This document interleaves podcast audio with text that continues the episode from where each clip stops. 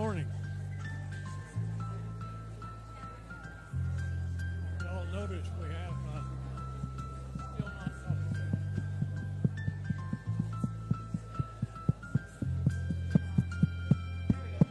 There we go. Okay. They got. They finally got me hot here. Right quickly, I want to uh, call your attention to the advertisements, advertisements, announcements, whatever you want to call them, that's rolling up on the uh, on the screens. Uh, Miss Arlene did this for us, and we thank God for her. She put these up here and put them together. We'll be adding them, we'll change them, and so forth. So that's kind of the way our announcements are going to be going from time to time. And then at the end of the service, like I said, we'll give you opportunity to make any others. This morning, I want to welcome all of our guests. I praise God for you being here. This is, uh, has been a long week for Miss Cherry and I, and uh, I've, I have never experienced what I've experienced this past week of just shutting down. And I just shut down about about Thursday morning, and for some reason, well, just whatever. But I've asked Brother Terry to preach this morning because I didn't feel like I could do an adequate job because of the shutdown. We continue to ask you to pray for our, for Mom. Uh, her her blood pressure, her pulse is getting weaker, according to the doctor, and uh, it's just God's timing at this time. But we ask you to not to pray for the family as such, and my brothers and their their children, wives, and of course Miss Cherry and I. Thank you so much for being here. We praise God for you being here. I'm going to pray for you, and then I'm going to let Brother Harold and Brother Terry just go with it from there. Let me pray. Father, I thank you and I praise you that we have the opportunity to come before you this morning. Now, Lord God, I ask you to speak through Brother Terry in a mighty, mighty way today. Speak to our hearts, encourage us, lift us up, minister to us in any way that we need it. Now, you bless these, your people, as they've come together to worship you. Father, we thank you for them. But we thank you for your son, Jesus. And Father, we just ask you to have your way and your will within our lives, within our church. Continue to bless. Thank you for Brother Harold. Thank you for Brother Terry and all the teachers that have already taught this this morning. You bless them. And we pray these things in Jesus' precious and holy name. Amen and amen. Brother Harold?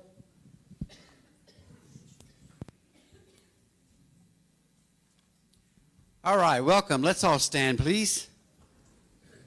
Bless the Lord, O my soul, and all that is, is, within me. Bless his holy name. Let's sing that this morning.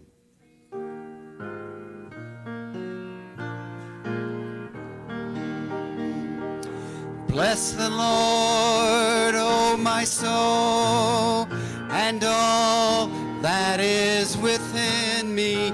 Bless his holy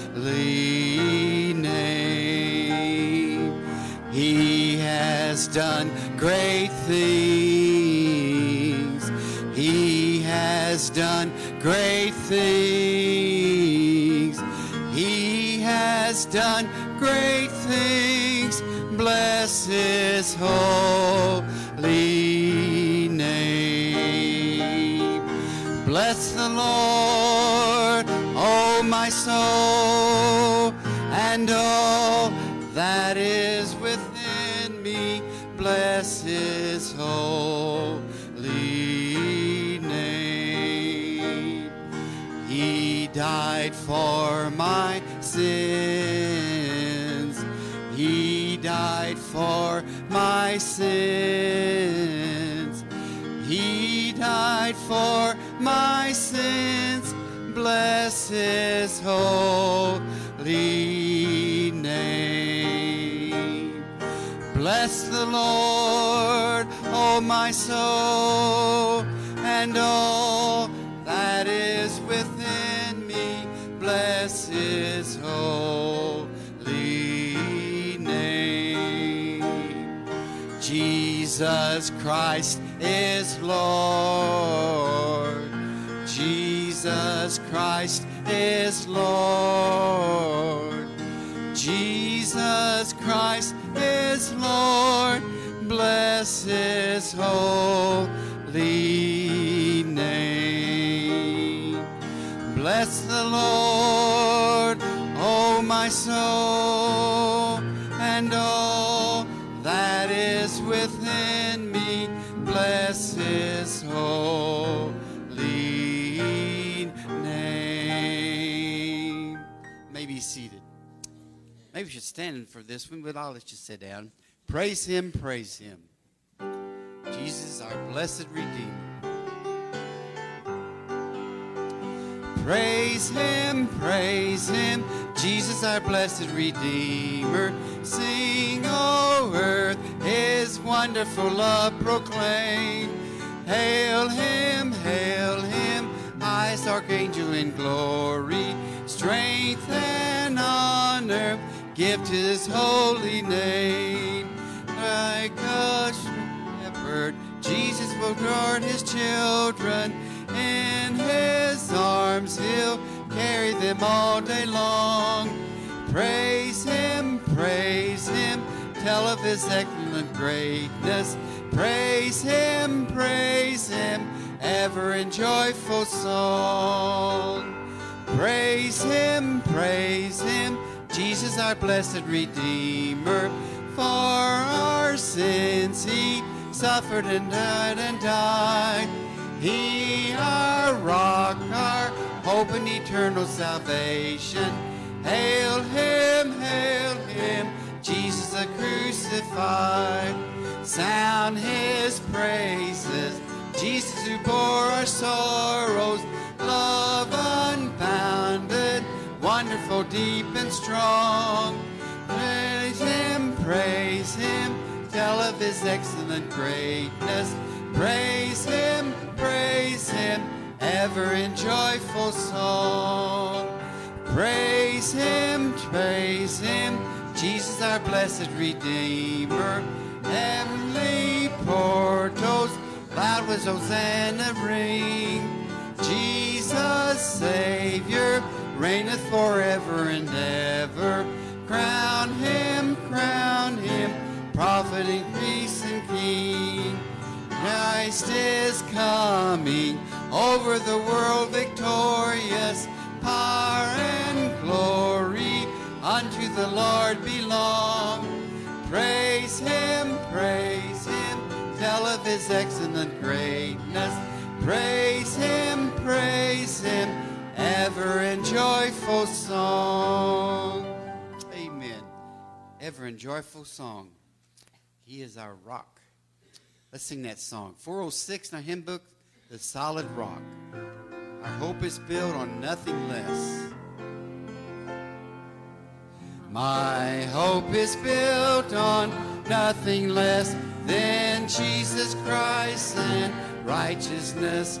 I dare not trust the sweetest fame, but wholly lean on Jesus' name. On Christ the solid rock I stand, all other ground is sinking sand, all other ground is sinking sand. His oath, his covenant, his blood support me in the whelming flood. When all around my soul gives way, he then is all my hope and stay. On Christ the solid rock I stand, all other ground is sinking sand, all other ground is sinking sand. Let's stand on this last verse. Let's have our ushers come forward this time, this morning's offering. When he shall come with trumpet sound, oh, may I then in him be found. Dressed in his righteousness alone, faultless to stand before the throne. On Christ the solid rock I stand, all other ground is sinking sand, all other ground is sinking sand. Our worship is not really complete worship until we take the time to give back to God some of what He has given to us. He has been so generous, so gracious to us that the least that we can do is acknowledge Him by giving back to Him.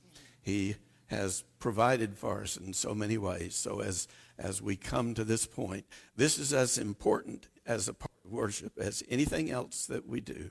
Let's do it in that spirit of worship so God gets the glory from the gift to the giver and glory for who he is. So let's go to the Lord in prayer. Chris, would you lead us, please?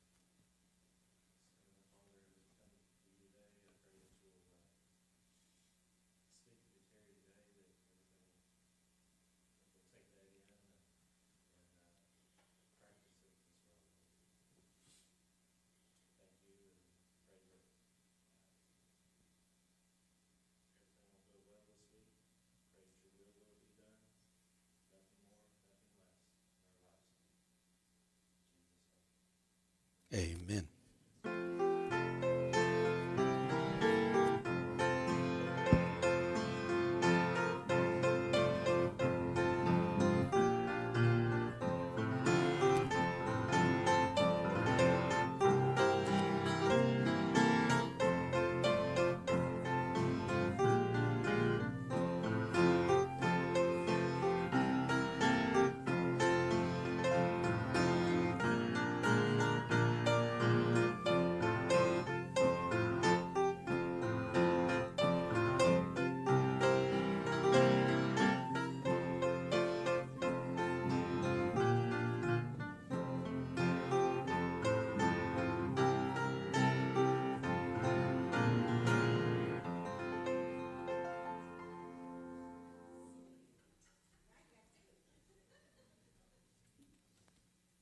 Okay, let's continue praising the Lord this morning. Now, hymn books 254, Holy, Holy. Everybody sing on the first verse. Then I'm going to ask just the ladies on the second and just the men on the third. And um, then everybody on the fourth and fifth. All right, stand up.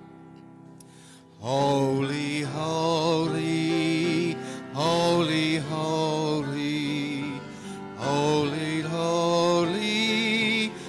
God Almighty. And we lift our hearts before you as a token of our love. Holy, holy, holy, holy. Ladies only.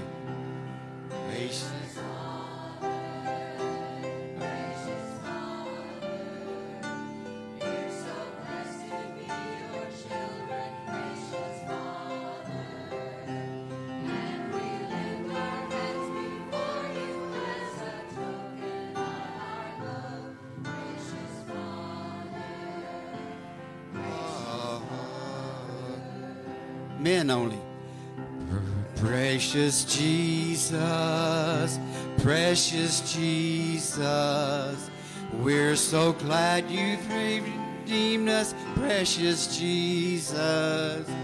And we lift our hands before you as a token of our love, precious Jesus, precious Jesus. Holy Spirit, Holy Spirit, Holy Spirit, come and fill our hearts anew, Holy Spirit. And we lift our voice before you as a token of our love, Holy Spirit, Holy Spirit. Sing hallelujah. Hallelujah. Hallelujah. Hallelujah. Hallelujah. And we lift our hearts before you as a token of our love. Hallelujah. Hallelujah. As the choir goes down, let's sing that first verse again. Holy, holy, holy, holy, holy, holy, Lord God Almighty. And we lift our hearts before you as a token of our love. Holy, holy,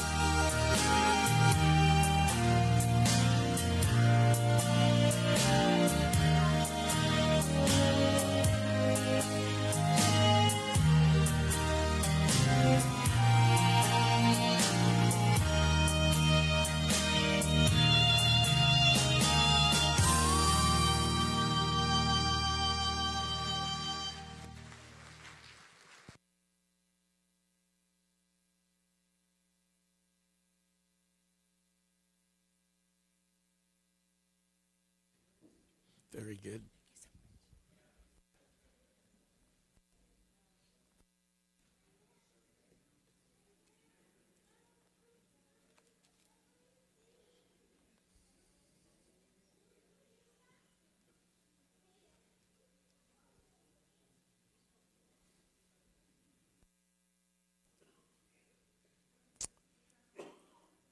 Hearing the voices of the children as they're going to their own worship is, is a wonderful thing.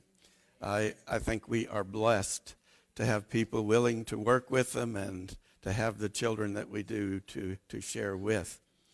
Um, I am thankful for the opportunity to be here. Sorry for exactly the reason that I get to be here, but always excited about the opportunity to be able to share the truth of God's Word. In my 40 plus years of, of ministry, one of the things I always like to do with my churches was when we came to a new year to give them a challenge that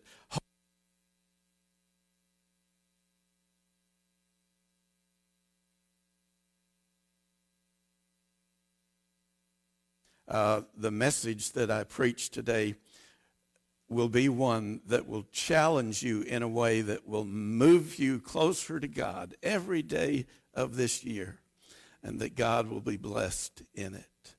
In order to do that, I want to use, I'm going to do kind of a character study. If you want to open your Bibles to the book of Exodus, chapter 1, I want us to look at the life of Moses. Moses was a hero. As a matter of a hero, as a matter of fact, when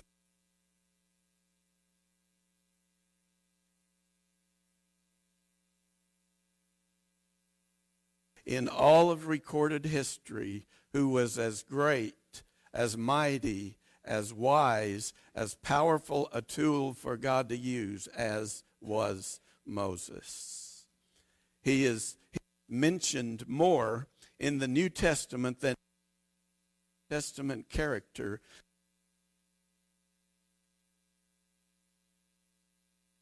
he has had, not only on the Jews, but on the world at large. Did you know there are three different religions that hold Moses as one of the important men in the history of their religions?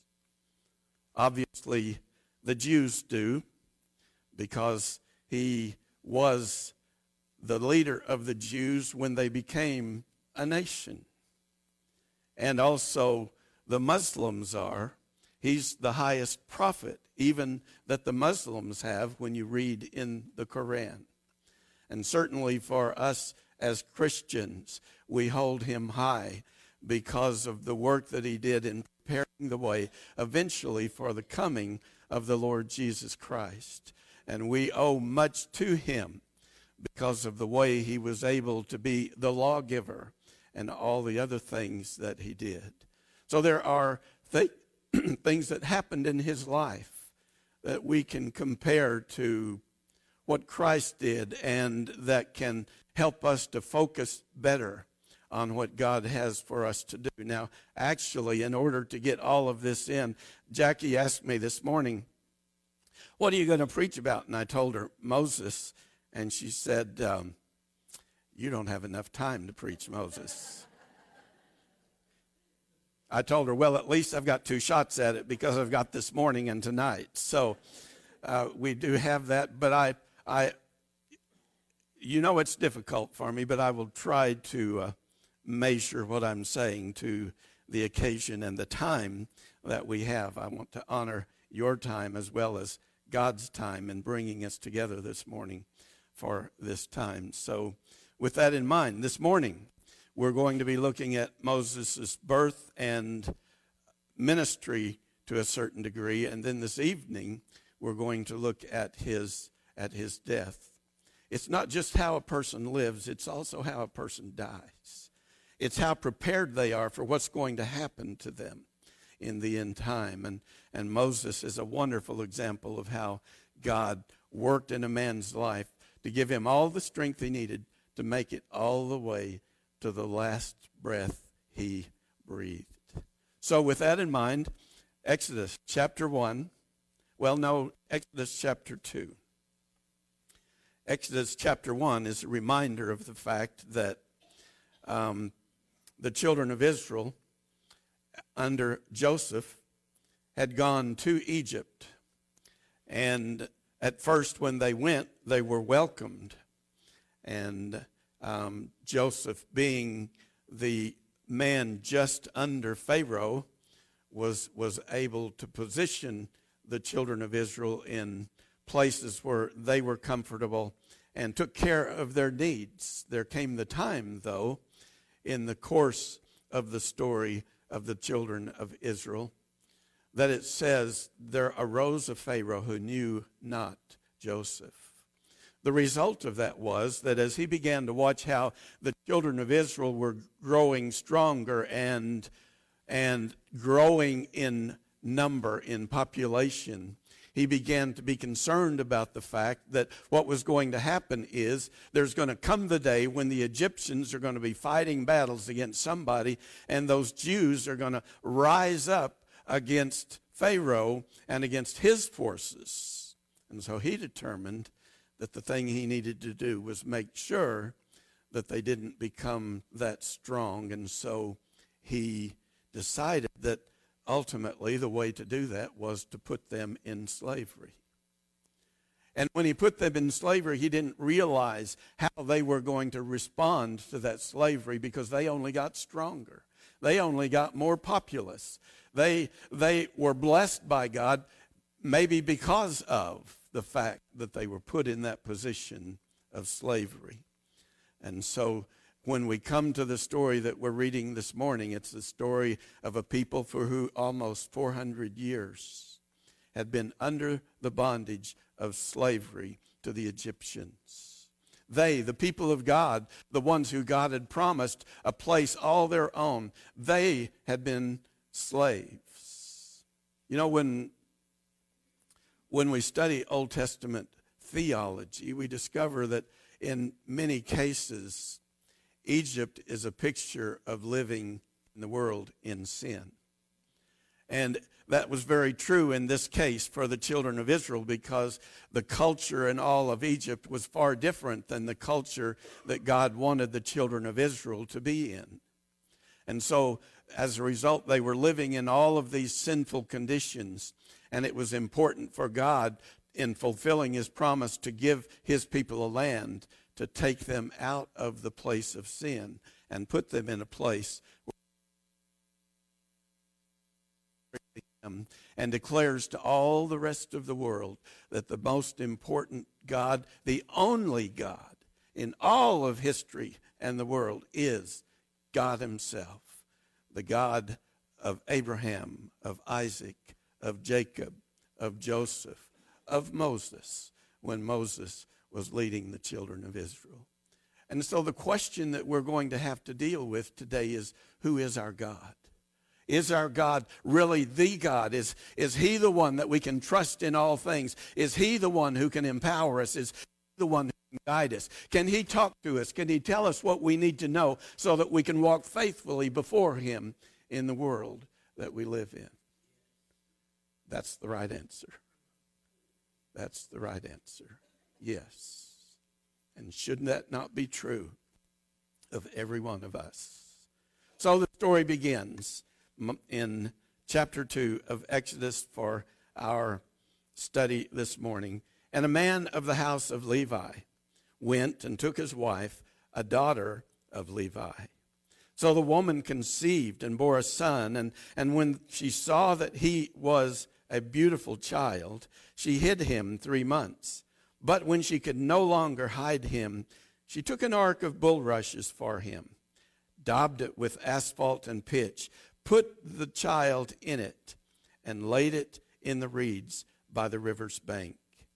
And his sister stood afar off to know what would be done to him. Then the daughter of Pharaoh came down to bathe at the river, and her maidens walked along the riverside. And when she saw the ark among the reeds, she sent her maid to get it. And when she opened it, she saw the child. And behold, the baby wept. So she had compassion on him and said, This is one of the Hebrews' children. Then his sister said to Pharaoh's daughter, Shall I go and call a nurse for you from the Hebrew women, that she may nurse the child for you? And Pharaoh's daughter said to her, Go.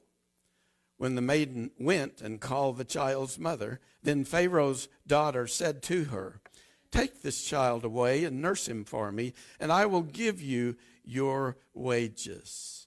So the woman took the child and nursed him, and the child grew, and she brought him to Pharaoh's daughter, and he became her son. So she called his name Moses, saying, Because I drew him out of the water. The name Moses means drawn out in both Egyptian and Hebrew. And so both both could use the same name and it would have the same sense of meaning in it. This was the beginning for Moses. Let's go to the Lord in prayer. Father, as we come to you now, we come thankful for the opportunity of being able to come to this place and worship you. And yet, Father, even in a land that has been blessed by you and has been guided by you for all of these years, we find ourselves in a sinful nation. We find ourselves in a nation that needs to come back to you.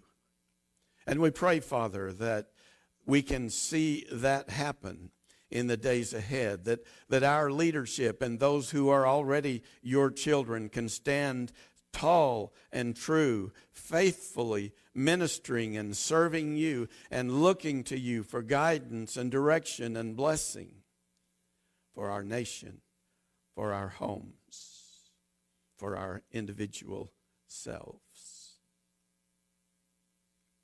And Father, we pray as we take the time to look at the life of Moses that what happened to him can be instructive for us and that you can get the glory. We pray it in Jesus' name and for his sake. Amen. If you've ever been to a cemetery, you know that there are, are grave markers at the different spots where people have been buried. And on those grave markers, it goes something like this there's a date when they were born, there's a dash, and then there's a date when they died. Moses was born 1525 BC. He lived for 120 years. And so you subtract 120 from 1525 and you come up with 1405, which would be the time that he died. So the first number, 1525, the second number, 1405, represents all of the life of Moses. In the number when he was born and the number when he died and the dash in between, everything about the life of Moses stands. It seems, in a way, a kind of a shame, does it not, that a dash represents a lifetime? When we look at, at Moses, we see one of, one of those amazing ways in which God protects his children. Because Pharaoh has made an edict and he has said that every male child is supposed to be killed.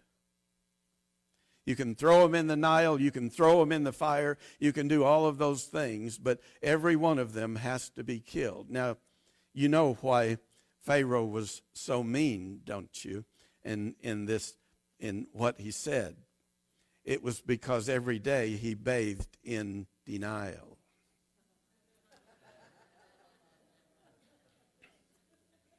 Some of you will get that tomorrow morning.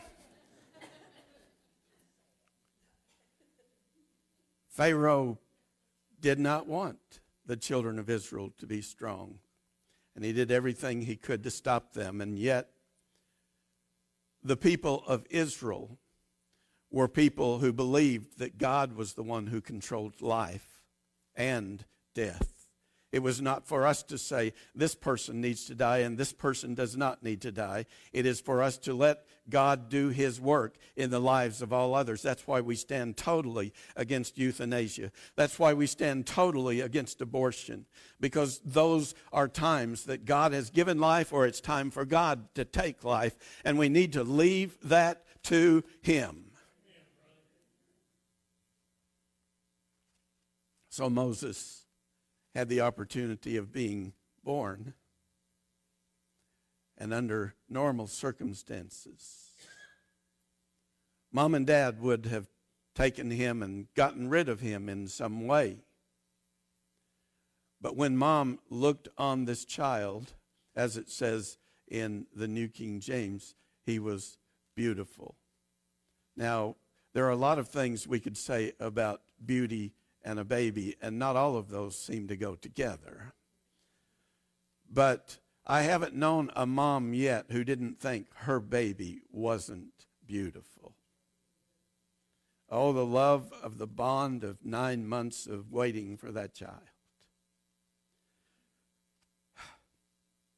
The love of the opportunity to see that child come into the world. You can't tell me that God isn't the designer, designer and sustainer of life.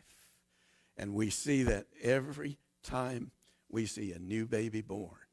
It doesn't matter the circumstances of that birth. What matters is that a new child has been born. And every one of them needs to have a chance in our world, even if it was through incest or rape. They need to have the opportunity to live their life. Moses was an ordinary Jewish baby. That means that he was son of a slave. That means in their eyes there was no value to him at all. And yet, when mom looked on that baby, the only thing that she could do is do everything possible to see that his life was spared. For three months, I can imagine the things that she would do, putting, putting stuffing around the windows and doors so that sound couldn't get out, all of the things she might have tried to do in order for that baby to be able to live in her house for those three months. But for whatever the reason, there came the point in time when she knew that if she kept him any longer, danger was going to be very real in her life and in her husband's life. They could be killed for disobeying Pharaoh's decree. So, the best thing she thought for her to do was seek God's guidance and direction. And I believe she sought that to the degree that God gave her the idea of making that bulrush basket and pitching it with tar and putting the baby in it and taking that baby down to the Nile River, placing him in where the bulrushes were standing up and he could partly be hidden. And then, of course, she had a daughter that could watch over that basket to see what the outcome was going to be. Now, again, not by chance, I believe she put it close to where the daughter of Pharaoh went to bathe. This child was special to her, and in her eyes, she just knew that God had some special deed for this young man to do when he grew up. When you see children today, do you have the feeling of the potential that lies in that child? Do you see that here God has created somebody that may do something that is astounding to all of the rest of the world? The one who will figure out a cure for, for um, cancer, or the one who will do some other amazing and great thing. And so she was going to do everything she could to see that that baby was able to reach its potential. Miriam, the sister, stood from a distance and watched what would happen. And amazingly, or well, maybe not so amazing, the daughter of Pharaoh came. And as she was bathing, she heard a baby's cry. Now, that's part of the reason that, that Jochebed had to take him out of the house, is because of the crying of the baby. What is bad in one instance turns out to be good in another instant. Because when that baby cried, another woman's heart was caught with compassion at what was taking place. She sent one of her uh, over, and they found the best basket in the bulrushes. They opened that basket up, and there was a little baby boy crying. And it touched her heart so that she thought, well, this is one Hebrew baby that my grandfather, or that my father, is not going to kill because I'm going to protect him. But how could she do that? She was young and a princess, and she couldn't have this baby with her uh, in, in her house all the time. And so she had to have some means of taking care of him. And of course, God had the answer for that. Ladies, can you imagine being paid for raising your own child? How wonderful, how exciting it was for her that she was making money doing what she knew God wanted her to do. How many times in our lives should we and could we be rejoicing because we are able to serve God in some way? It doesn't matter whether we get paid or not, our pay is coming from the Lord. He'll take care of our needs. He'll watch over us in the things that we do if we stay faithful to Him. And here was an opportunity for Jochebed and Amram to see God do a work that would have impact for all the rest of the history of the world. They didn't know that. But we don't know what impact we're going to have on the next generation and the next generation and the next generation until the Lord comes again. Our what we do for God is going to carry on, it's going to have effect, it's going to do what God intends for it to do until he comes again. Only then is our job description going to change, and are we going to be in heaven with the Lord to do whatever it is He has for us to do. And that will not be floating around on a cloud, strumming on a harp. I used to play guitar, tried to play guitar.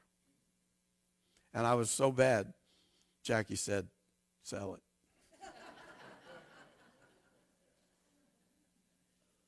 I can't do that to the glory of the Lord because it's awful when it's coming from my hands and my guitar. But there are others who can bring glory to the Lord through that. Here's a baby. We don't know the potential when we see that baby, but God does. And God guides the whole process. Have you ever really stopped to think that the things that are happening in your life are because God is guiding the process. Even the times you get sick, even the cancer that you have to deal with, even the difficulties on the job, whatever you have happen in your life, it is because God wants to use you to make a statement for Him in the world through your life, through your language. through everything you do, you have the opportunity to be a testimony for God. So the woman met Miriam's mom, who was Moses' mom, and took her to be the one to raise up Moses. Moses' life can be divided into three sections. The first 40 years, he's a prince. The second 40 years, he's a pauper.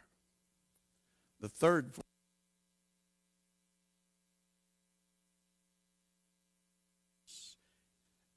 covered all of his life. I wish we could take the time to study more particularly the life of Moses and the things that happened to him.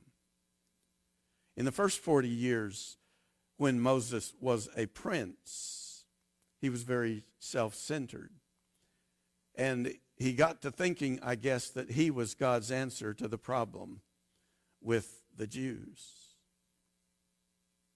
And so one day, he saw a Jew and an Egyptian fighting.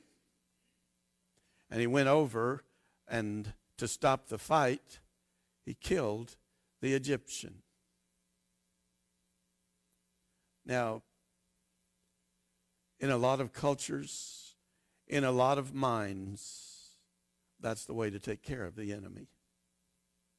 That's the way to gain freedom. You kill the other side so that they can't do anything to you, but that's never been God's plan or God's way of doing things. For God so loved the world that he gave his only begotten Son.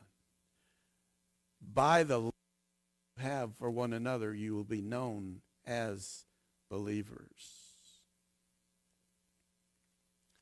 We are to live by love. Not by war.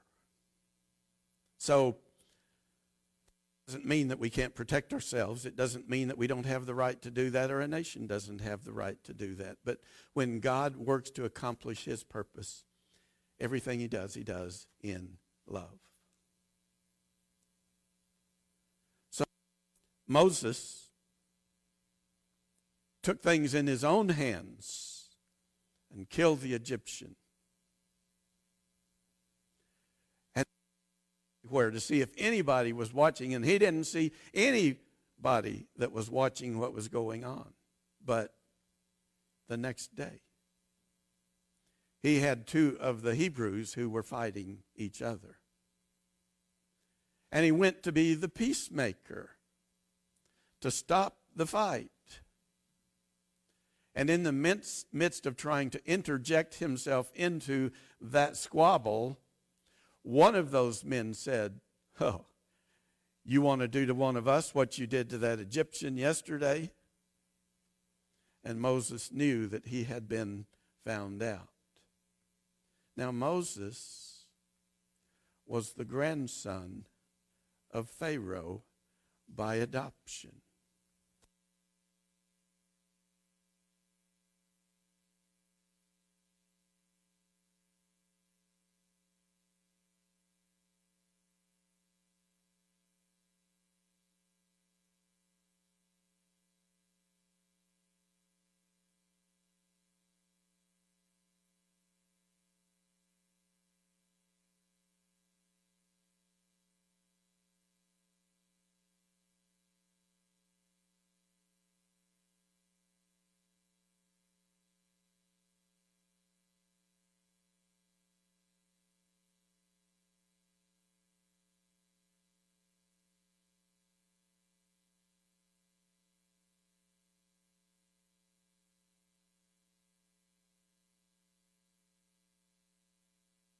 Some of those wilderness areas. And he goes there for 40 years. He doesn't know how long he's going to be there. He goes and he runs into a fellow named Jethro, Well, actually, he runs into his seven daughters first. And um, he defends them at the well. And the result is that he ends up going home with them, and Jethro takes him into the family, gives him one of his daughters, and, and for four around the wilderness. I like to call that his years of being in Wilderness U or in the University of Hard Knocks. Because everything that happened to him in those times was far different than the first 40 years when all he had to do was say a word and they brought it to him. Now he had to work like a dog or every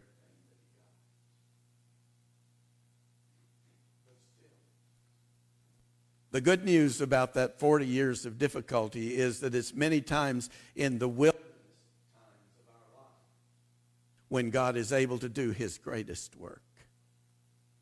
When he is able, through the difficulties that we face, to lift us up to help us to understand that our life is not just our life, but it's His life. And He has purpose and meaning in, in what He intends to happen with our lives. And if it means us going through the fire, we'll be ready to go through the fire because that's what God asks of us. And we, with the Hebrew children, can say, you know, my God has the power to deliver me from this.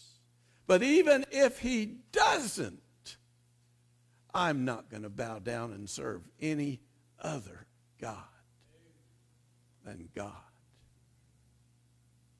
You do what you want, King Nebuchadnezzar. And sure enough, God did what he wanted in demonstrating to Nebuchadnezzar that there wasn't a fire hot enough to burn the three Hebrew children. It was as though God air conditioned the furnace. When they came out, there was not a bit of the smell of fire. There was no indication that it, they had ever been close to that fire. They didn't sweat. Man, God watched over them. And Nebuchadnezzar had to say, Who is like the God of Shadrach, Meshach, and Abednego? For Jochebed and for Amram, the praise that they could give is Who is like our God who can deliver us from the dangers and difficulties of Pharaoh? And the answer is there is no God like our God. Do you have that understanding? Do you have that feeling? Do you have that certainty in your life that you are a child of God and there is nothing that can ever happen to you that will take you out of His hands? There is nothing that can separate us from the love of God. The answer is that God is great and God is mighty and He can take care of their needs. Now, to indicate to you a little of how God was at work.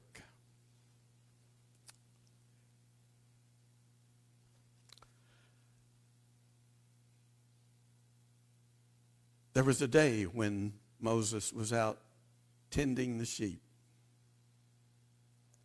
And over here on this mountain, he saw something that was just unbelievable.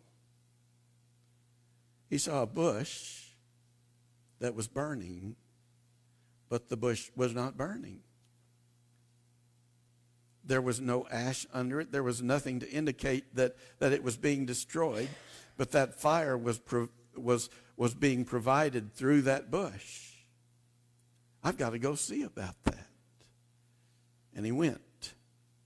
He had a meeting with God at that burning bush.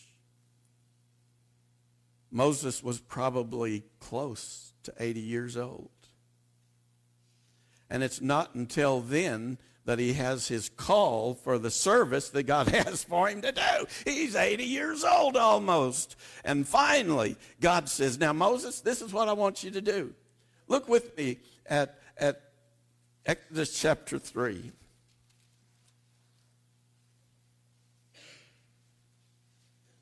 Beginning with verse 7. And the Lord said, I have surely seen the oppression of my people who are in Egypt, and have heard their cry because of their taskmasters, for I know their sorrows. So I have come down to deliver them out of the hand of the Egyptians, and to bring them up from the land to a good and large land, to a land flowing with milk and honey, to the place of the Canaanites, and the Hittites, and the Amorites, and the Perizzites, and the Hivites, and the Jebusites now, therefore, behold, the cry of the children of Israel has come to me, and I have also seen the oppression with which the Egyptians oppress them. Come now, therefore, and I will send you to Pharaoh, that you may bring my people, the children of Israel, out of Egypt. Have you ever watched the show The Ten Commandments? Moses, go down to Egypt. Moses, go to Pharaoh and say, Let my people go. You've seen it. You remember it. It's really dramatic. One of Charlton Heston's finest moments. But God has those fine moments every day. There's not a day that goes by that He isn't saying to Satan on behalf of somebody who is coming to know Jesus as Savior, let my people go. And He says of us, Satan, you may tempt them. You may get them to do things that they shouldn't do, but they are my people, and I hold them in my hand and you can never, never, never, never, never have them because they are mine. Listen, with that kind of confidence, as the, some of the preachers used to say, we ought to be able to charge heaven with a squirt or hell with a squirt gun because we know that God's going to deliver us. We know that God's going to work. We know that God is the one who has all power and all authority and is working everything for His good and for our good. We don't need to be guilty of sitting around just enjoying the sinful world when we need to be involved in the spiritual work that God has for us to do. You see, here's the challenge.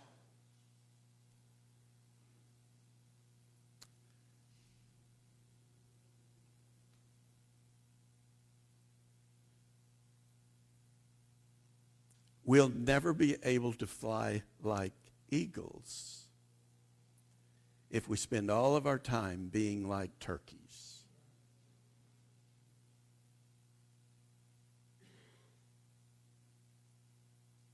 And we weren't made to be turkeys. We weren't made to be eagles either, but we were made in the sense of walking with God and seeing Him do a work in our lives. So, the challenge for every person who claims the name of the Lord Jesus Christ this morning is that in this year, with everything that comes my way, can I represent the Lord Jesus Christ?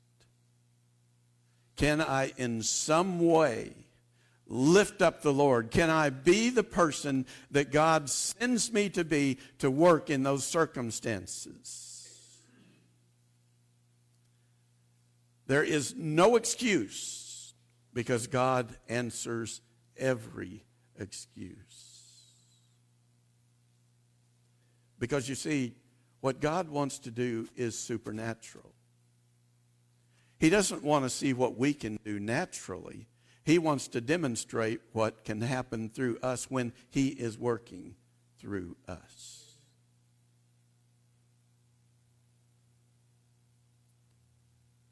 That's the depths of what it means when we sing the song, I surrender all. A L L. And what does all mean? It means all. So, can you, in this new year, in the time that God provides for you as you march through this historic year that there's going to be in our country and around the world, can you stand with and for the Lord in such a way that He gets the glory, that His praise is, is lifted up, that His power is seen? Can you be one of those that brings glory to God? From the day that Moses saw the burning bush, he was never the same. He made excuses for a little while, but he obeyed. And when he obeyed, he was able to go back to Egypt and do what nobody thought could ever be done. Pharaoh, let my people go. How many people is Satan holding today? That we could have part in seeing that grip he has broken and God's will being worked out in their lives.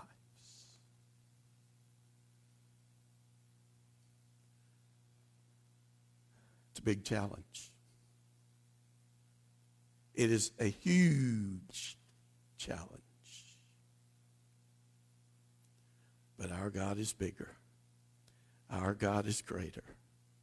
Our God is more powerful.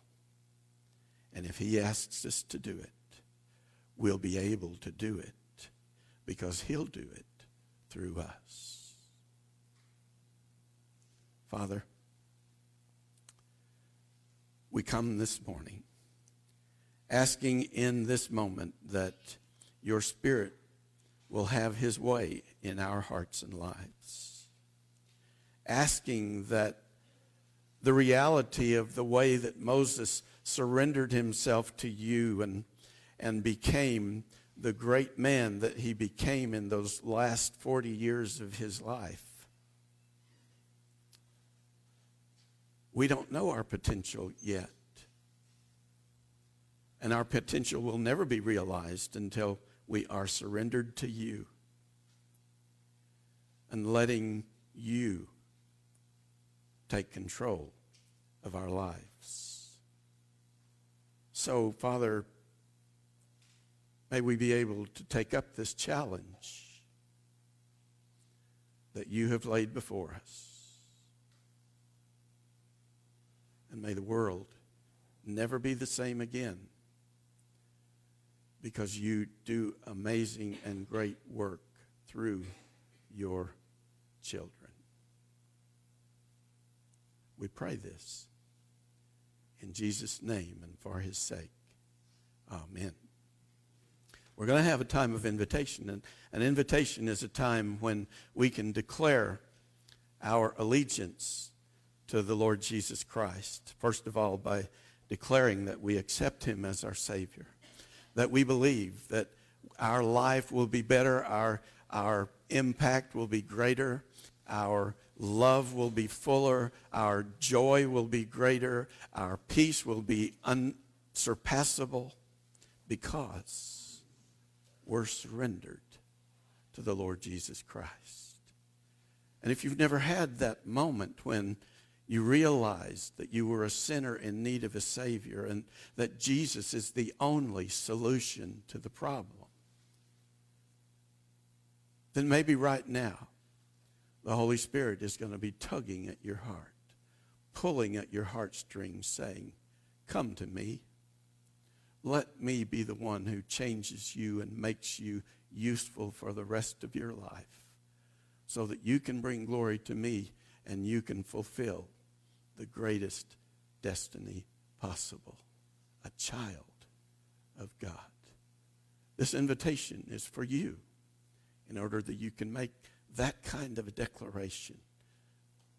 And I assure you that if you do that, this congregation will be encouraging you and supporting you and blessed that you have made this decision. And I also know that in heaven the angels will be rejoicing.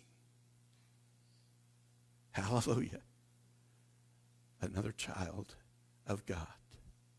Another one who can be a part of the great work that God has. So the invitation is for you. And then if there's some other way that the Lord speaks to you to become a member of this church or to do some kind of special service, we invite you to come so that we can celebrate you in the direction God is giving you in your life.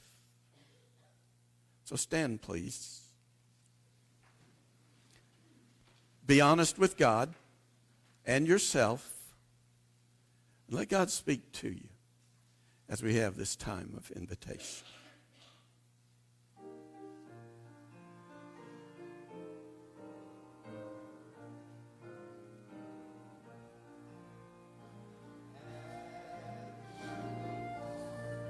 That's weary, tending a load of care.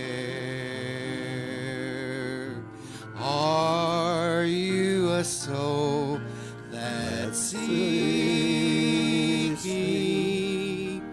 rest from the burden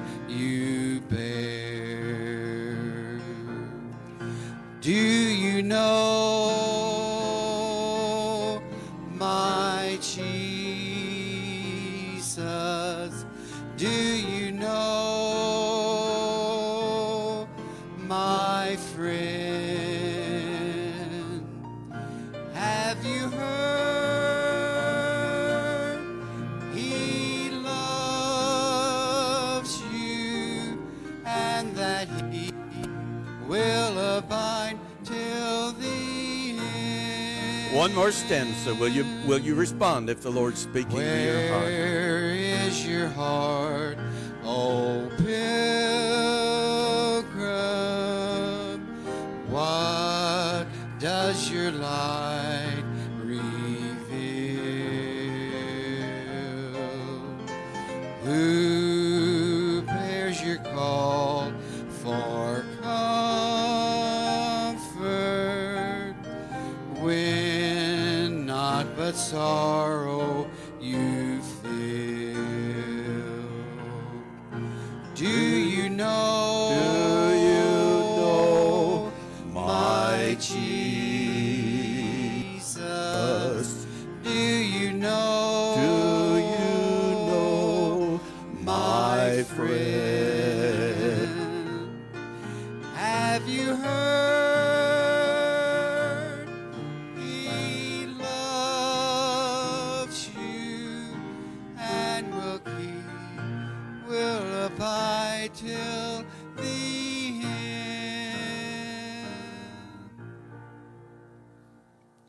praise God for Brother Terry and the word that he has brought this morning.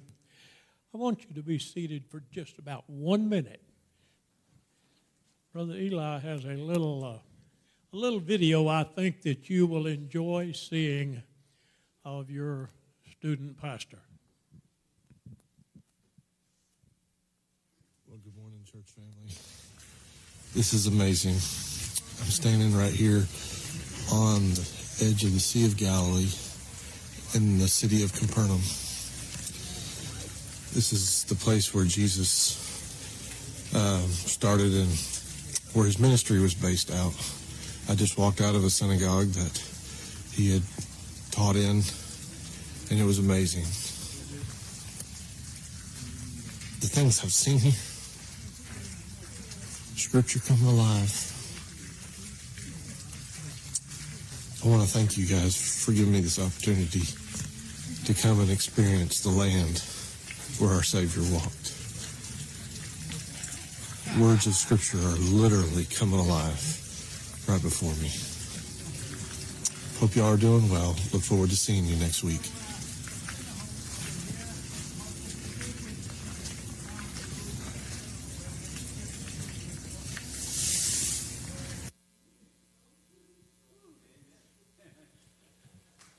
We praise God for that. Thank you, Brother Terry. I encourage you, please be back this evening. Please be back this evening and hear the conclusion of the challenge as we go into 2023. We love each and every one of you. May God bless you. Have a glorious, glorious day. Again, I say thank you, Brother Terry. God bless you, and you're dismissed.